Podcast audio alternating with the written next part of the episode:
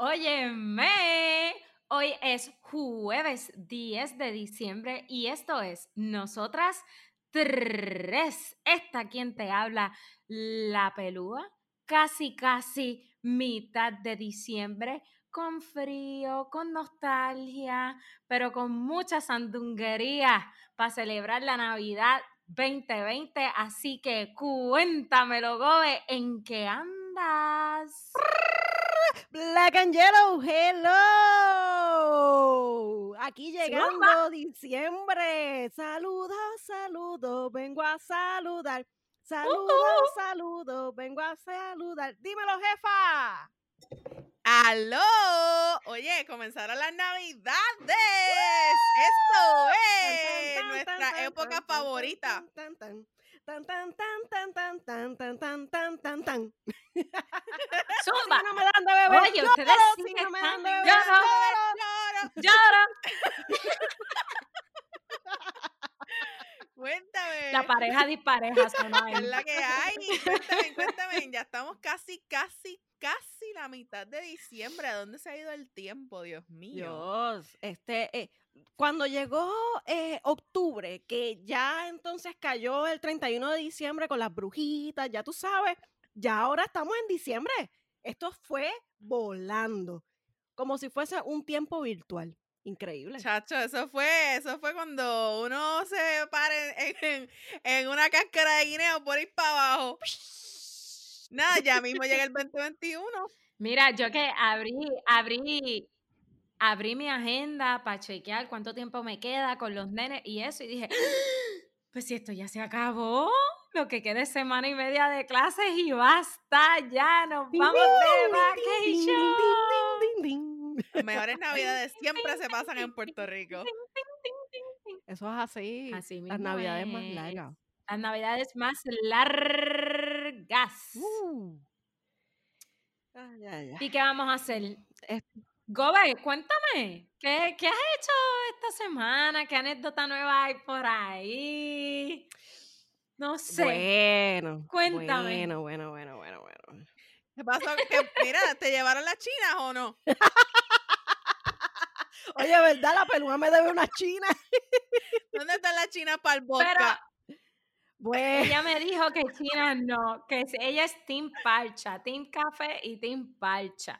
Mm. bueno, así que, sí, pero, así que pues. pero sabrá, sabrá que me trajeron café, pero por poco venden de nuevo mi café. Y yo no he dicho nombre yo.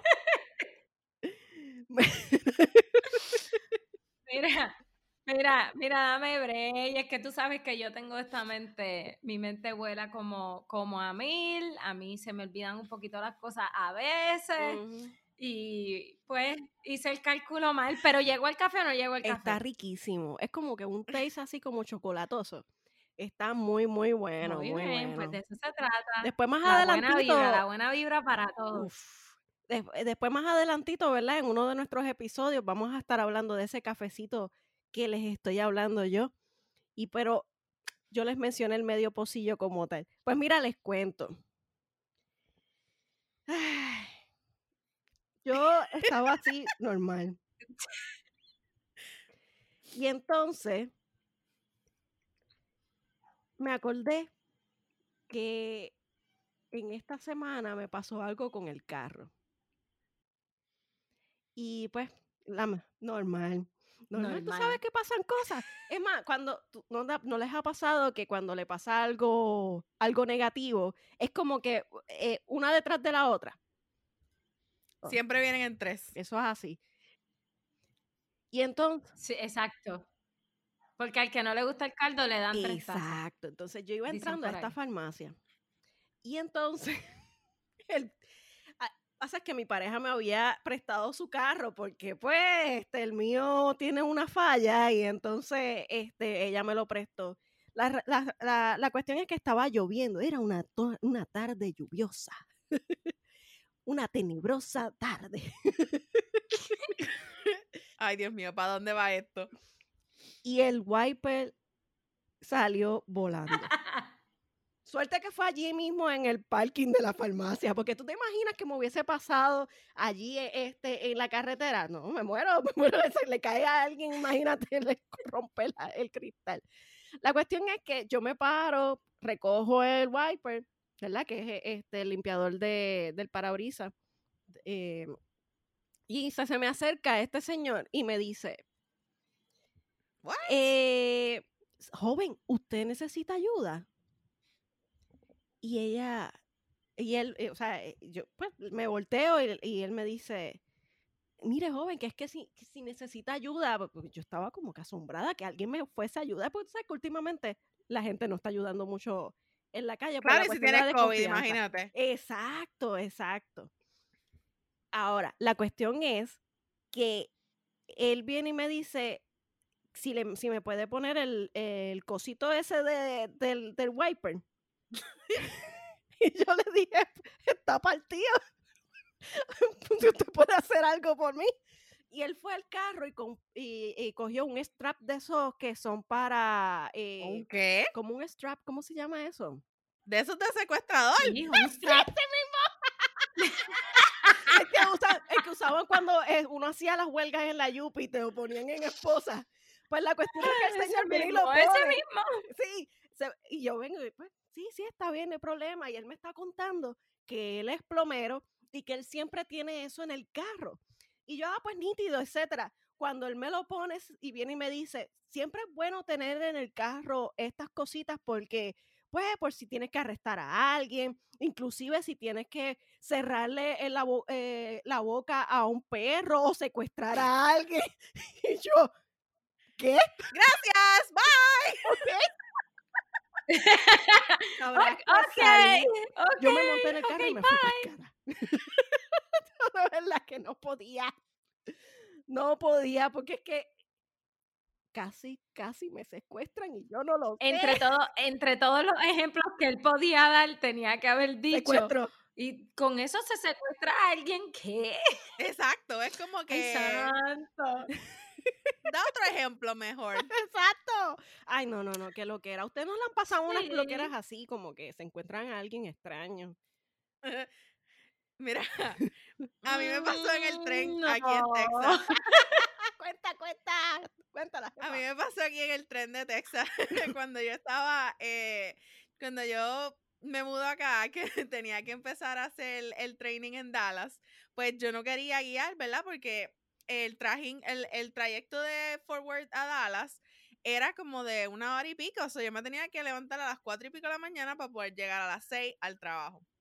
Pues descubro el tren y pues nada, comienzo a irme en el tren. Y una tarde, eh, esta muchacha se me acerca, una muchacha que te diría que una nena, o sea, maybe 13, 14 años, se me acerca y me dice, ah, ¿puedo usar tu teléfono? Y yo le dije, no hablo inglés. Como que no me hable, no hablo inglés. y entonces, eh, entonces ella me dice, ah, este, es que necesito usar tu teléfono, pero me lo dice en inglés y yo le digo como que, ah, no, yo no tengo servicio aquí porque mi teléfono no sirve en Estados Unidos.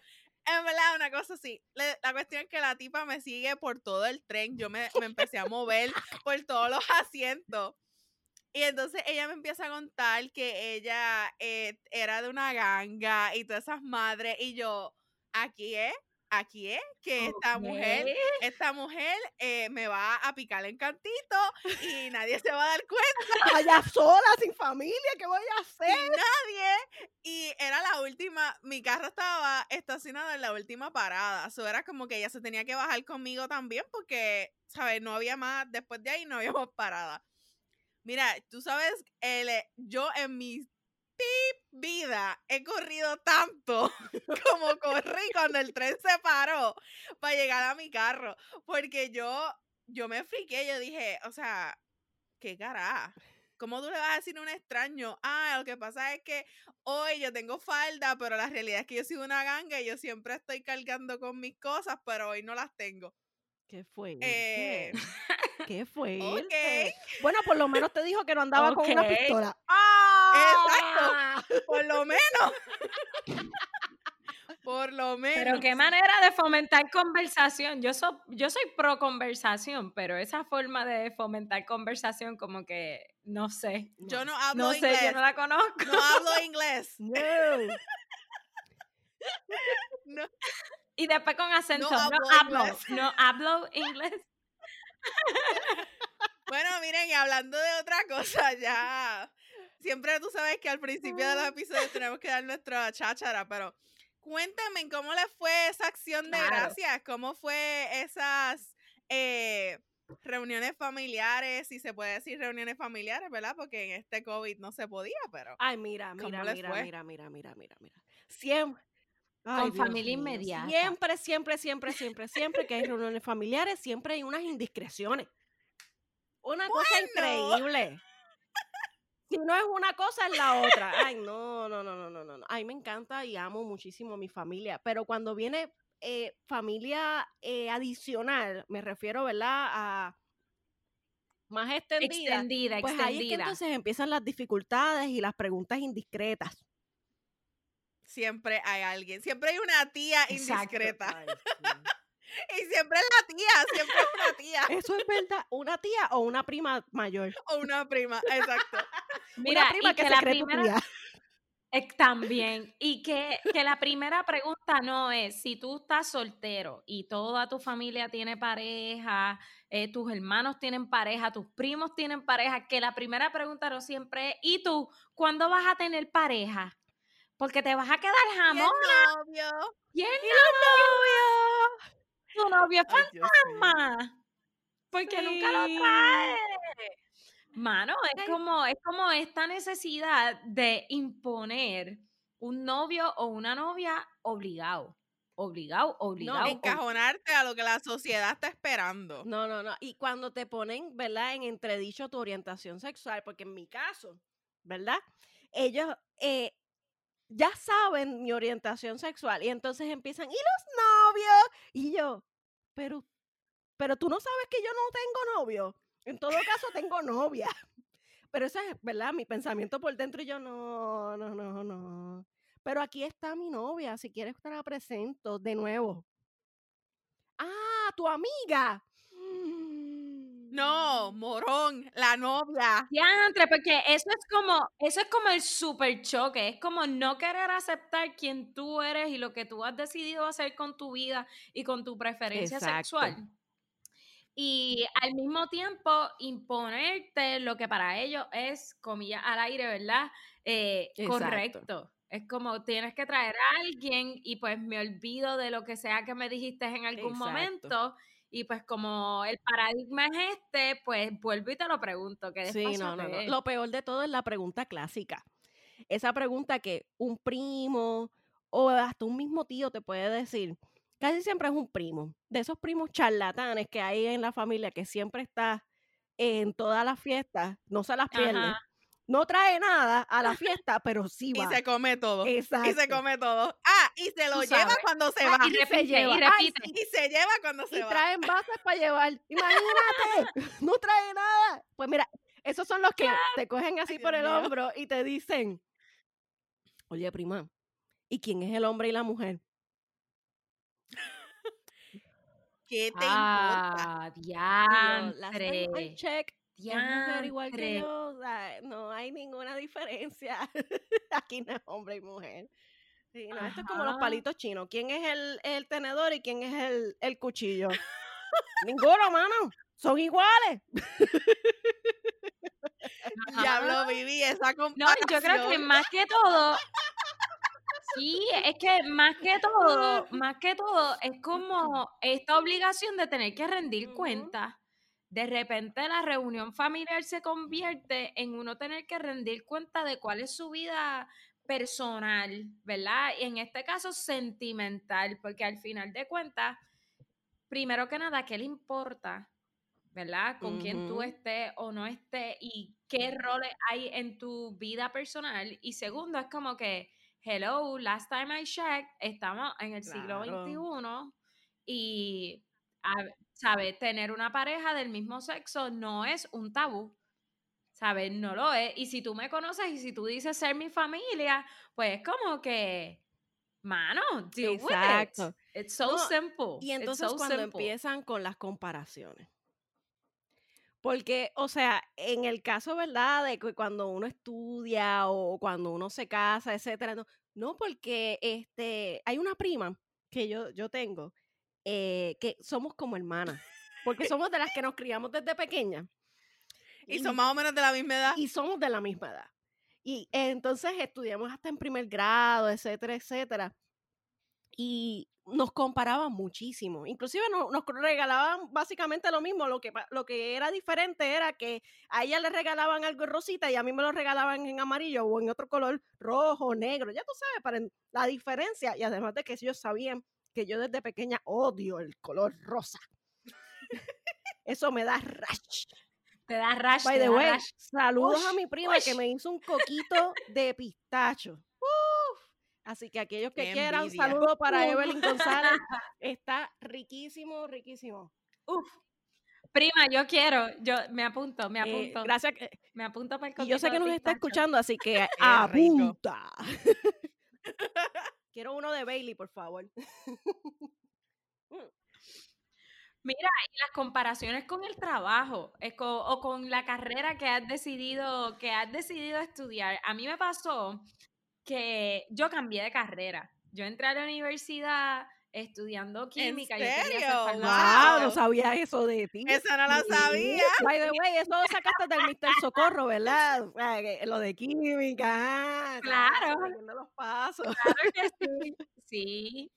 A mí, a mí me encantaba la ciencia y cuando, cuando me gradué de cuarto año, las aspiraciones siempre fueron desde chiquita ser doctora. Hasta que te dicen cómo es Este, el Yo MCAT. creo que que yo estaba igual. No, porque mira, yo siempre, yo siempre dije que iba a ser doctora, nunca concreticé de qué. Y a medida que fui creciendo, pues de repente la idea y el sueño se, se fue aclarando más. Y yo te diría que los últimos dos años de, de cuarto año, pues ya yo iba dirigida a que quería estudiar farmacia y quería ser doctora en farmacia. Así que entré a la UPI en el grupo de los 100 estudiando química. Cool. Wow. Este, empecé estudiando química, pero a la vez que iba estudiando química, también iba cogiendo otras cosas, ¿verdad? Otros cursos, porque teníamos electivas libres. Y en esos cursos, pues, me enamoré de las ciencias sociales y después de tres años, pues, me terminé cambiando. Pero es una historia para otro podcast. Ahora bien, a lo que iba con esta historia de las comparaciones familiares, es que mis primitas, que yo le digo mis primitas, pero son una mujerota ya, ¿verdad? Este, cuando empiezan a entrar a la universidad, empiezan a estudiar biología o química con aspiración de ser licenciada farmacéutica, ¿verdad? Porque al final del día mi tío decía como que tienes que estudiar algo que deje dinero y salir no lo terminó, pero tú lo puedes terminar y eso deja dinero, así que you go for it, you go for it. De hecho, cuando yo dije en mi familia que iba a estudiar para ser maestra, pedagogía, literal, lo que pasó en la mesa fue By que the se way, las ¿Tú te acuerdas el anuncio ese. Eh, Yo, yo sé quién, de quién es el anuncio, ¿verdad? No lo voy a decir para no auspiciar porque ellos no nos están auspiciando. Pero ese anuncio a mí me acuerda cuando él pregunta, o sea, eh, ¿verdad? La figura que se entiende que es la patriarcal, me pregunta en la mesa de, ¿y qué tú vas a estudiar? Ah, pues voy a estudiar administración de empresas. Ah, qué chévere, etcétera, etcétera. Y de momento el muchacho dice, pues yo voy a estudiar porque yo quiero ser maestro. Y ahí se caen los cubiertos, se caen este, la, lo- la- lo- los vasos. Así fue, así fue en mi casa cuando salí de papi. Como que vas, vas a ser pobre toda tu vida porque toda la- Vas a ser pobre toda tu vida, ¿cómo tú vas a hacer eso? De hecho, mi papá al principio se enchismó, después vivía orgulloso, ¿verdad? Después que tuvimos la conversación, pero en un principio él estaba bien incómodo con la idea de que yo iba a hacer algo que en nuestro país, pues lamentablemente no es tan bien visto y es Sí. bien poco eh, remunerado, ¿no? Y todavía, ¿verdad? La pregunta a veces es, ajá, pero ¿y cuánto te pagan? Y en la escuela que tú estás, ¿cuánto te pagan? ¿Verdad? Y todo se mide en base al dinero y las comparaciones en la familia es entre quién cobra más de repente, Exacto. este, o quién tiene una, una mejor preparación, ¿verdad? Entonces, de repente la pregunta fue migrando. a mí, en mi caso, a mí me comparan mucho en el sentido de que yo todo, toda mi vida he seguido estudiando. Y ahora mismo que estoy haciendo el doctorado, eh, a mí me pregunta, ¿y para qué es eso? Pero no vas a estar overqualified. Pero es que ya tu prima tiene hijo y está casada. ¿Cuándo tú te vas a sentir realizada? Y yo, pero es que yo me siento realizada así. Cada quien tiene su forma de sentirse realizado. Oye, tú sabes que... Imagínate, a mí me preguntan, no, dale. Perdón, jefa, a mí me preguntan, ¿pero un doctorado en qué? En historia. En historia, ¿quién, quién estudia historia? ¿Para qué tú quieres? Hay doctorados en historia que uno hace con eso, ¿verdad? Y es como que es un poco awkward. Y es como que, primero que yo no estoy estudiando para satisfacerte a ti, estoy estudiando para satisfacerme yo misma. Este, y pues ciertamente, ¿quién estipula lo que es sentirse realizado. Vivir realizado, ¿qué significa? Jefa, ¿qué ibas a decir? No, mira, sabes que es que eso de las comparaciones familiares me trajo como que recuerdo de mi infancia. Porque una cosa es que a ti te comparen. una cosa es que a ti te comparen con una prima que tiene tu misma edad, que por ejemplo, vamos a suponer en el caso de Vivi, las dos son nenas y las dos son del mismo sexo. Bueno, ¿qué me dicen a mí que mi primo era varón. Entonces todo era como que, ah, este, pero Tamara tiene tal cosa, eh, ¿por qué eh, este, este muchacho, no voy a decir el nombre de mi primo, este, no tiene tal cosa? Y, siempre era una comparación y una comparativa, como que, ah, Tamara sacó 3A y 2B y él tiene 4A y una B. Siempre comparándonos en cuestión académica eh, cuando a mí me regalaron mi primer carro, eso fue, eso fue la cabose, porque su mamá no podía comprar un carro nuevo y mi papá me había mm. regalado un carro nuevo a mí. Y siempre hubo una comparación bien grande entre nosotros dos, incluso él se casó con su, eh, con su novia de cuarto año, que ellos estuvieron mucho, mucho antes High School, High school. Yo creo que ellos empezaron como en grado 10 y él se llegó a casar con ella y todavía sigue con ella. Y pues yo, con la persona con la que estaba en ese momento, pues separé mi camino y seguí adelante. Y todo eso se hablaba en las reuniones familiares. Mira, esas acciones de gracia, era como que, ¿con qué van a salir ahora? ¿Qué, ¿Qué, vergüenza me van a hacer pasar ahora al frente de mi pareja o al frente de la persona con la que estoy trayendo sacando paños sucios de hace años. Exacto. Y mira cómo todo empieza desde que uno es chamaquito, como, como quien dice, ¿verdad? Este, primero con esa competencia académica, de tú tienes que ser igual que X o Y, ¿verdad? Académicamente de alguien en tu casa. En mi caso, ¿verdad? En, en mi núcleo familiar, primero, en mi primer núcleo familiar, ¿verdad? Mamá, papá, hermano, pues mis hermanos me, me echaban mucho como que tú vas a dejar de esa cara cuando, cuando crezcas, ¿verdad? A medida que vayas creciendo. Y entonces esto ha sido como la mega bofeta. Así que a veces, pues la indiscreción viene y yo lo reconozco de mi parte y me la tiro como que, que ¿quién era quien iba a dejar de sacar excelente a eh, a medida que fuera escalando, ¿verdad? Pero también eso es como una, una pequeña competencia entre siblings, pero en general nos traen desde que nosotros somos pequeños con esta super competencia de que para uno ser realizado tiene que cumplir con estos criterios en particulares. Y cuando tú llegas a esta edad, te tienes que casar. Es lo que la sociedad determina. Y novio, ese tiene que ser el novio. Exacto. El novio para, o la novia para toda la vida. Y de repente es como que, mira, nosotros somos seres que evolucionamos constantemente y sí, en ocasiones hay personas que pues encuentran a su sweetheart o el amor de su vida a bien temprana edad. Por lo menos. Y pues mira, porque no pasan ese uno trabajo. se alegra. claro. Yo tardé bastante. Exacto. Mira, y, y Y go, eh, yo no lo veo tanto como trabajo, pero como aprendizaje. Y hay gente, ¿verdad? Maestra al fin, todos aprendemos de manera distinta. Y son las experiencias las que van forjando esa madurez emocional, esa madurez intelectual, esa madurez amorosa.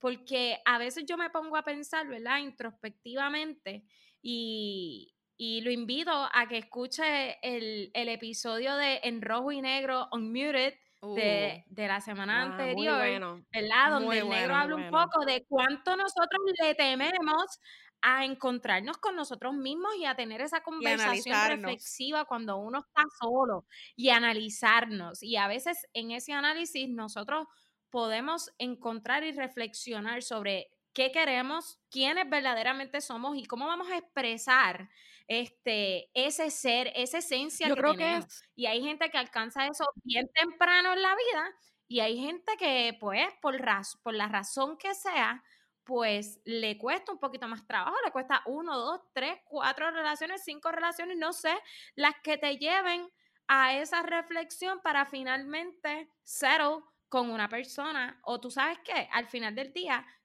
You don't have to. Tú no, tienes... no tienes que tener una pareja. al final del día tú te sientas bien y no necesitas a una persona que esté a tu lado porque yo nunca lo he visto como un complemento. Yo siempre lo he visto, ¿verdad? Como esta persona, como este equipo, esta persona que está contigo para ayudarte a seguir creciendo no para complementarte, sino para apoyar. Claro, internalizarse, y internalizarse y, y, de alguna manera u otra, como diste en el clavo, pelúa.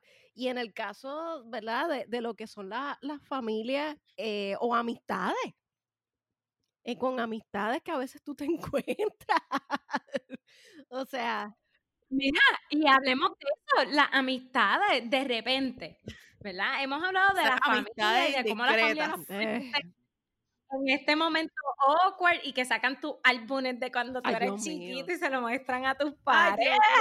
¿Verdad? Ese tumbado. Pero, pero ¿qué tú me dices de los amigos o de las amistades? Porque yo creo que amigos es un sello bien grande. Y yo soy partidaria de que no a todos le ponemos el sello de amigos. Hay un grupo selecto, ¿verdad? Pero conocidos, amistades, que tú te encuentras que a lo mejor hace tiempo no viste y de repente salen y te dicen qué flaco te ves o qué flaca te ves, qué gordo o qué gorda. Nena, tú te comes la. No, no, no, no, no. Y tú cuando te dicen, cuando te dicen que estás flaco, oye, estás enferma. Porque no te dicen flaca, te dicen tú estás enferma. No, no, no, no, no, los disminutivos. Oye, tú estás como que gordita.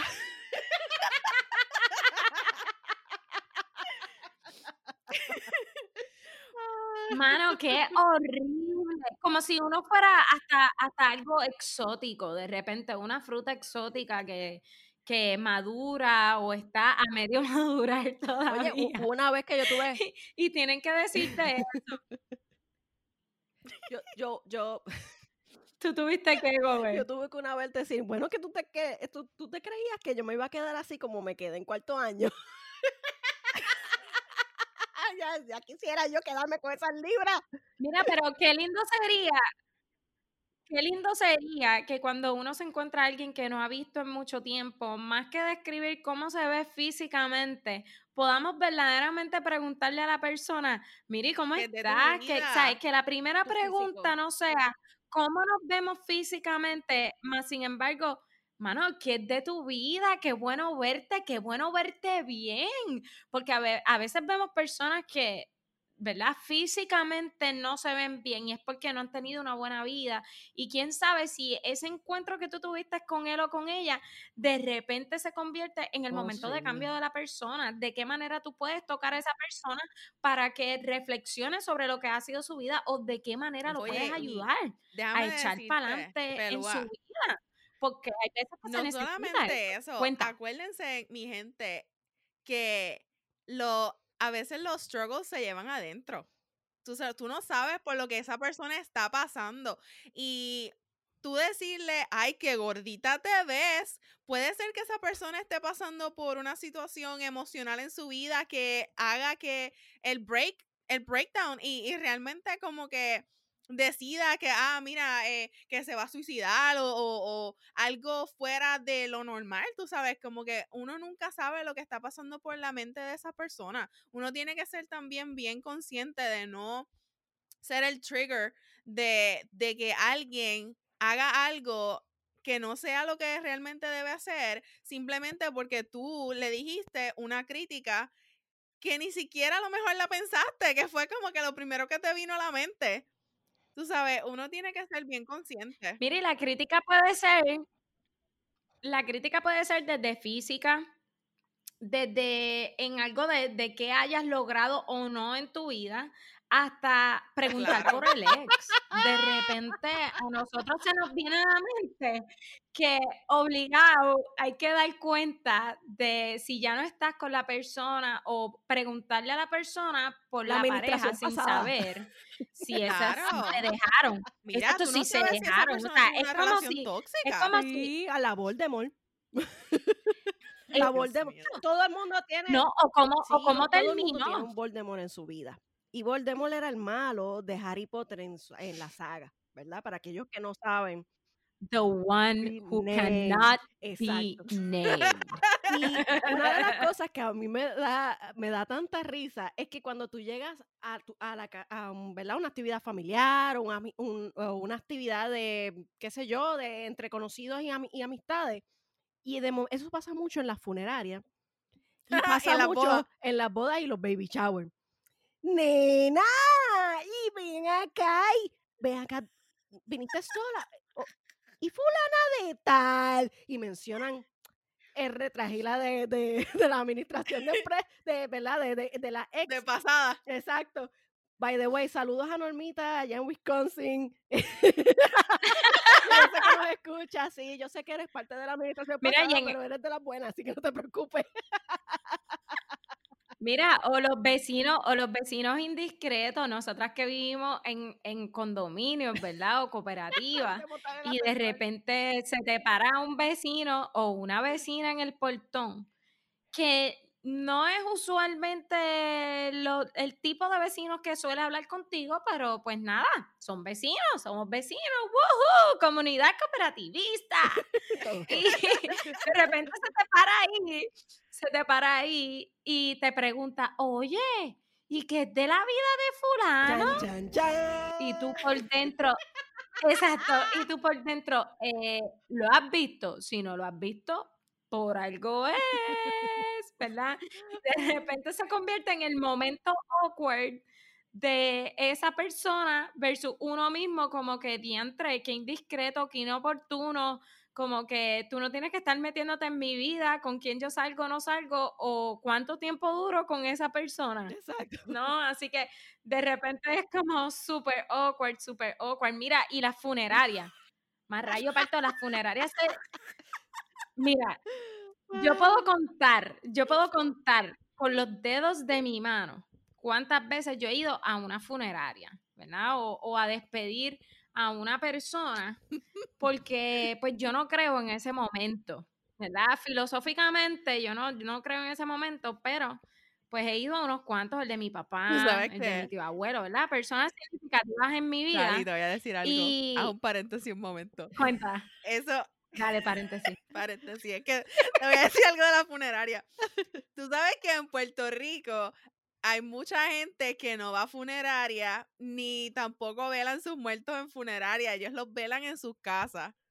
So, ¿Qué me dices de esos que va, que tú te encuentras a Villega y todo el que llega porque todo el mundo va a la casa a visitar esa funeraria?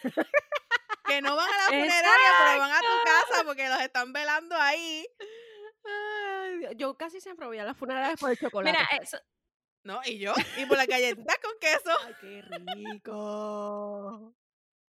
Mira, eso, eso es bien típico, eso es bien típico en Puerto Rico y, y es una tradición bien antigua, ¿verdad? Porque los vaquines que se celebraban en honor a los niños, pues eran en las casas y venía toda la familia y era más bien como una fiesta, así que eso de repente, pues no se ha perdido en, mi familia exactamente no no se ha perdido mi pues familia hay costumbre funeraria está esa costumbre mm.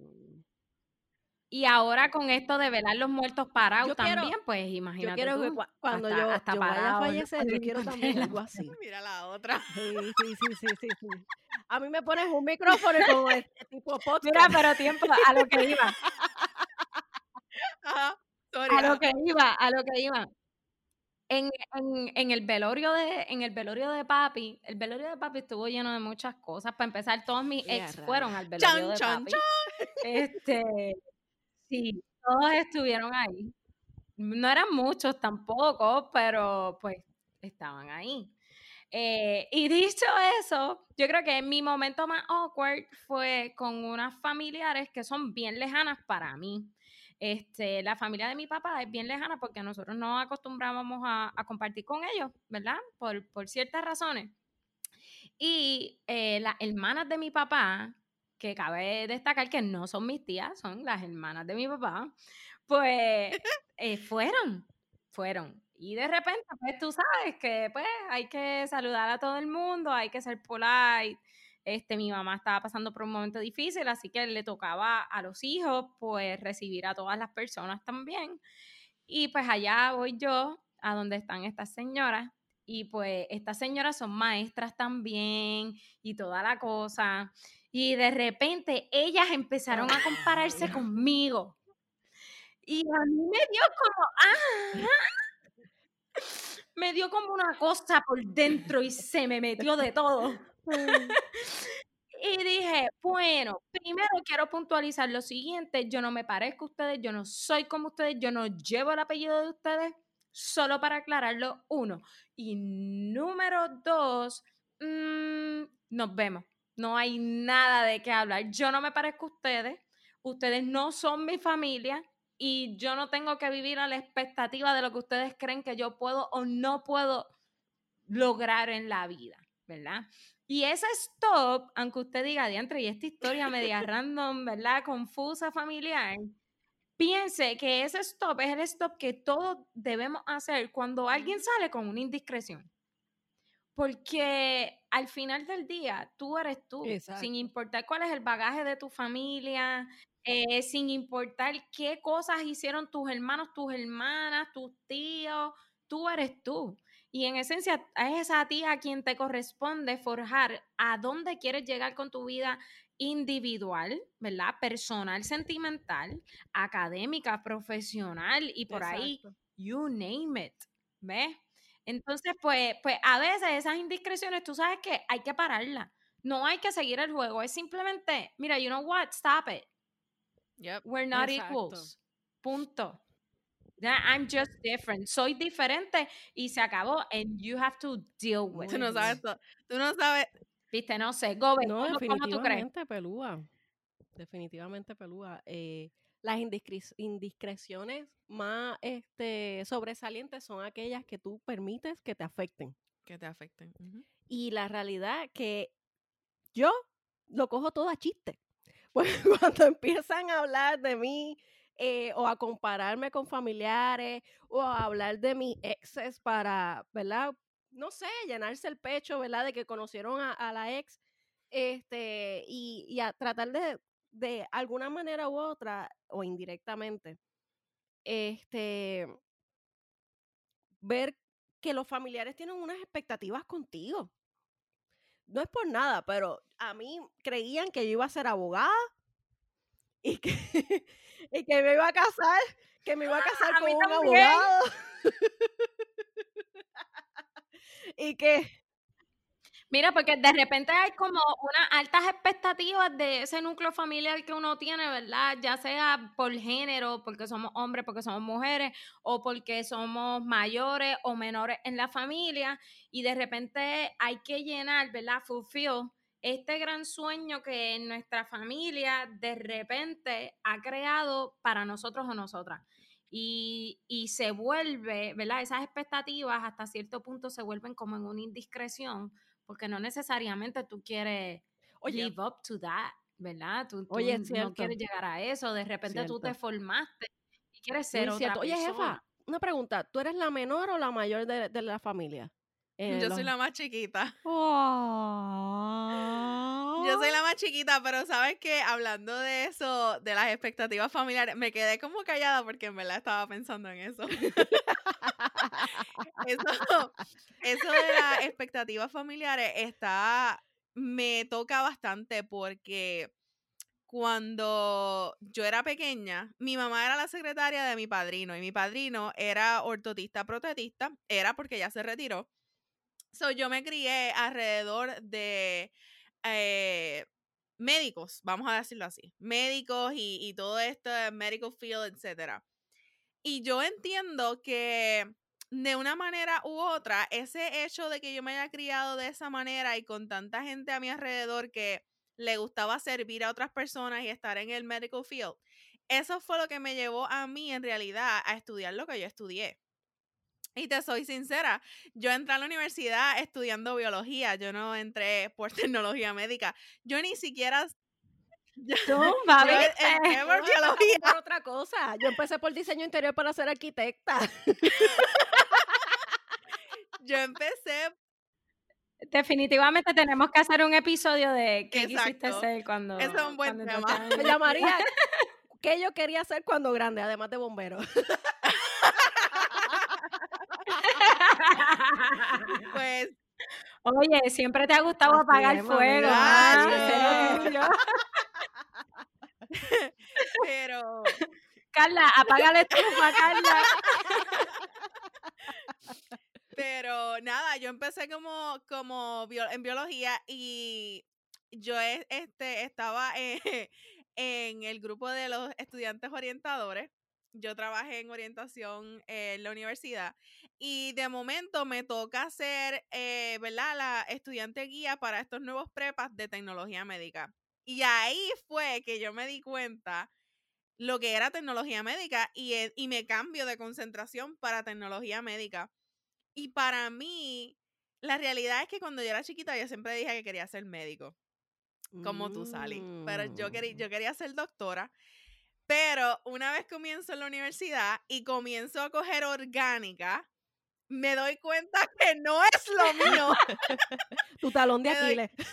Ese fue mi talón. Déjame decirte, por eso fue que yo no estudié medicina, porque yo entendía que la química orgánica no era para mí y todo el mundo me decía que el MCAT era 98% química orgánica y el 2% era todo lo demás. Ya. So yo desistí. Mira, pues, tú sabes por qué yo no, no, seguí, no seguí en química. ¿Por qué? Porque en esos cursos extracurriculares, en esas electivas libres, yo cogí principios de anarquía, economía, geografía, natación, este cogí un montón de clases en ciencias sociales que de repente despertaron ese monstruo de científica social que había en mí y por eso yo me cambié, pero te lo juro que por más, por más cuco que me habían echado con el MCAT y con el PICAT, que es el de farmacia, este, pues yo no, para mí no eran como un obstáculo, fue más bien como que estas otras clases despertaron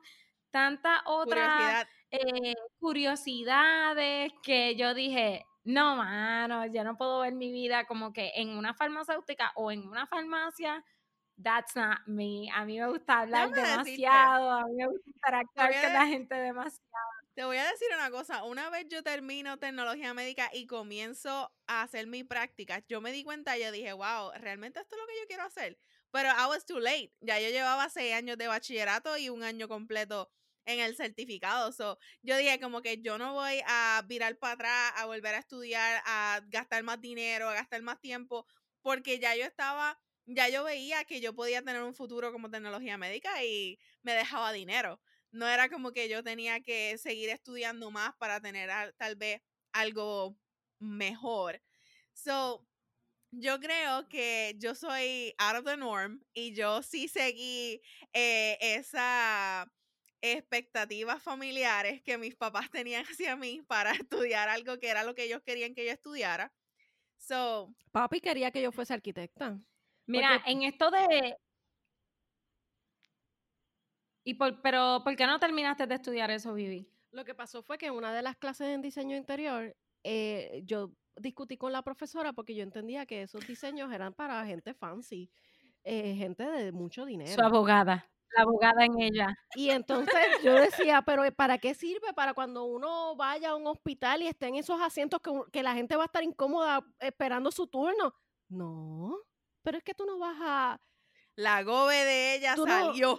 sí, exacto. Tú no vas a, a, diseñar para, para hacer utilidad esa, esa, esa silla, es para que se vea bonita en la sala. Y yo decía, no, pero es que tú no tienes sentido. Y entonces ahí fue que yo me cambié a ciencias sociales y entonces empecé a estudiar ciencias políticas. Y llegó un punto en que yo dije, esto es lo mío y aquí es que y yo voy a mover a la política y me moví a la política. Ahora, después me di cuenta que tenía que unirlo con algo porque política solo, si no vas para la escuela de derecho, no es nada. Pero, ¿qué pasa? Que me topé con un profesor, José Rivera, Exacto. que dijo, pero Vivi, tú puedes hacer más que ser abogada.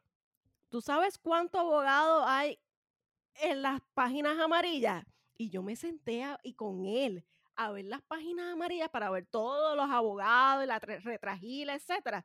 Yo dije, no, pero esto no es lo que no solamente Es, terminar la abogacía, la realidad es que hay muchos abogados que ni siquiera pasan la reválida. Eso es así. Es, pasar la reválida y poder después de realmente después de tantos años y después de realmente tú pasar la reválida, entonces trabajar como lo que eres. Exacto, exacto. Entonces ahí fue que me decidí. Mira, y vivir, y vivir a lo que, y vivir a lo que tú quieres. Exacto. A lo que es la expectativa de tu vida al final del día, porque la realidad es que yo creo que los abogados tienen un gran reto en el sentido de hay una línea bien finita en quién tú eres como persona y el trabajo que realizas. Entonces, si tú estás en un trabajo que no necesariamente se alinea con toda tu filosofía de vida, pues yo creo que es bien difícil porque es un personaje que tú tienes que mantener. Por ejemplo, mi familia siempre pensó que yo iba a ser abogada, mi hermano me lo decía. Yo creo que el, sí, la maleta, el baggage que traemos los hermanos menores, en mi caso yo soy la menor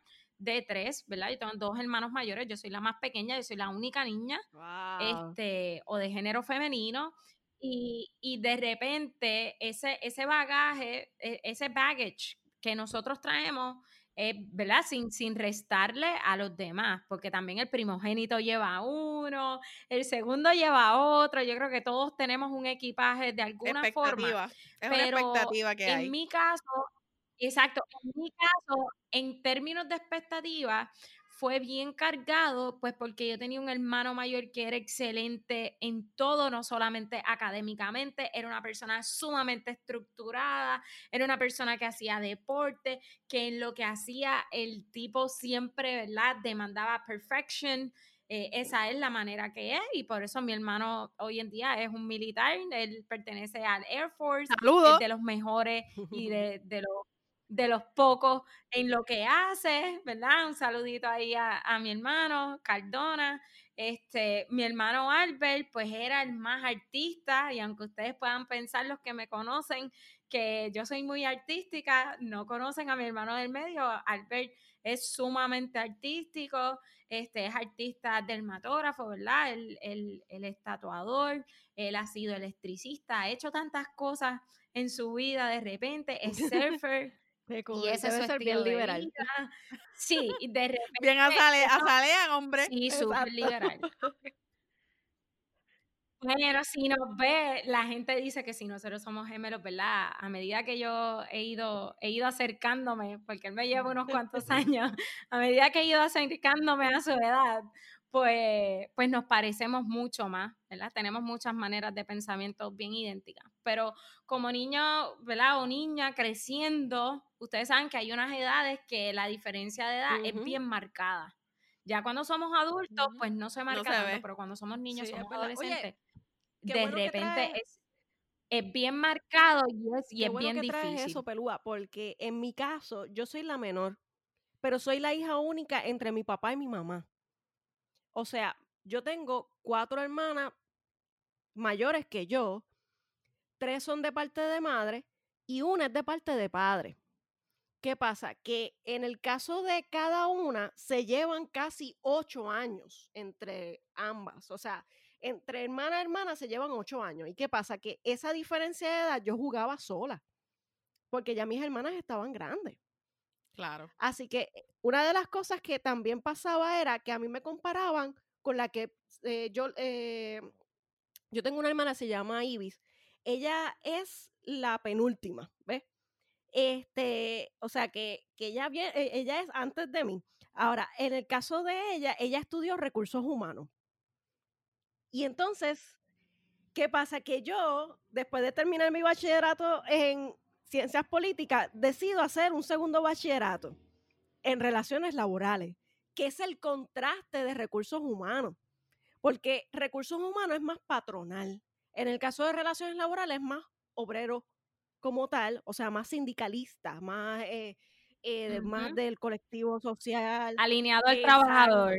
Y entonces siempre, siempre, siempre nos comparan en todas las reuniones familiares siempre sale un tema, algo que tenga que ver con recursos humanos, y ya tú sabes que empiezan, no, porque Viviane es pro empleado y, y bebé, porque le dicen bebé, y bebé es pro patrono, y empezamos en esa pelea y esa retragila, pero cada vez que, ¿verdad? Cada año como que uno va madurando y uno se va percantando de unas cosas, ¿y qué pasa? Que ya hizo su maestría en relaciones laborales. Y ahí empezó a comprender muchas cosas.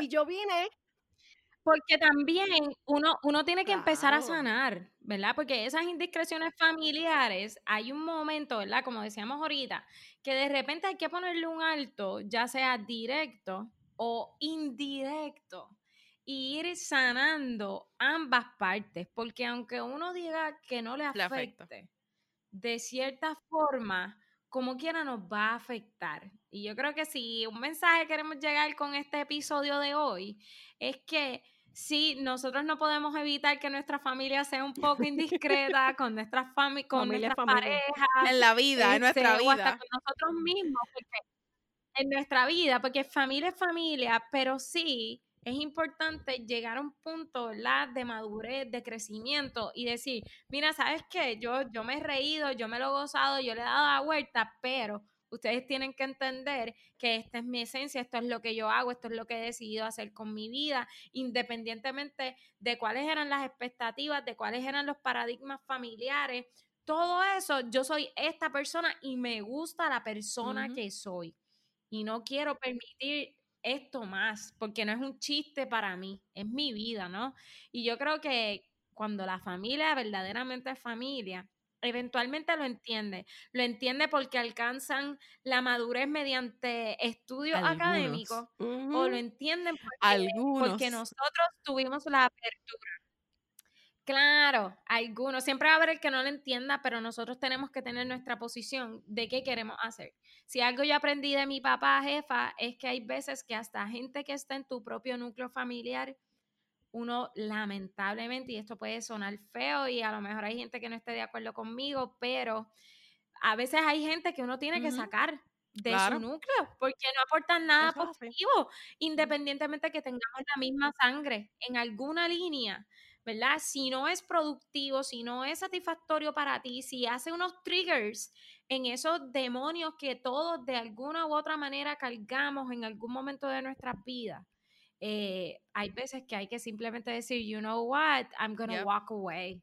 I'm gonna walk away and I'm gonna keep walking, ¿verdad? Y voy a buscar otra cosa y voy a buscar otras amistades y me voy a rodear de otras personas que verdaderamente me hagan sentir bien, que vayan alineados a quien yo soy, a lo que yo quiero, a mi filosofía de vida y pues así sucesivamente, ¿no? Yo, yo creo que, que, que debemos siempre buscar personas que aporten a nuestras vidas. Claro, que aporten de, de manera, de manera positiva. only. Miren, mis amores, mis amigas, este, ya estamos aquí para, para, finalizar, no sin antes decirle a la gente que, que, nos escucha y que nos ve por YouTube que busque a la familia de R&N Studio, el Man Cave, Nación eh, K-Fape, que es el nuevo bebé de, la sombrilla de RN Studio y le den subscribe en YouTube, nos sigan en cualquiera de sus plataformas de podcast favoritas, eh, RN también, y pues Conteo, y pues jefa, donde nos pueden encontrar a nosotras tres. Oye, y como siempre en Facebook estamos como Nosotras Tres Podcast, en Instagram Nosotras Tres Pod y siempre utilizando los hashtags RN Studios o Nosotras Tres con la amapola para que podamos seguir sus posts. Así que cerrando este programa, con este medio pocillo les dejo ahí y un, por supuesto, un poquito de mantequilla de guayaba en ese pancito que hace Cool Kitchen. ¡Oh! Llévatelo rojo negro. ¡Qué rico!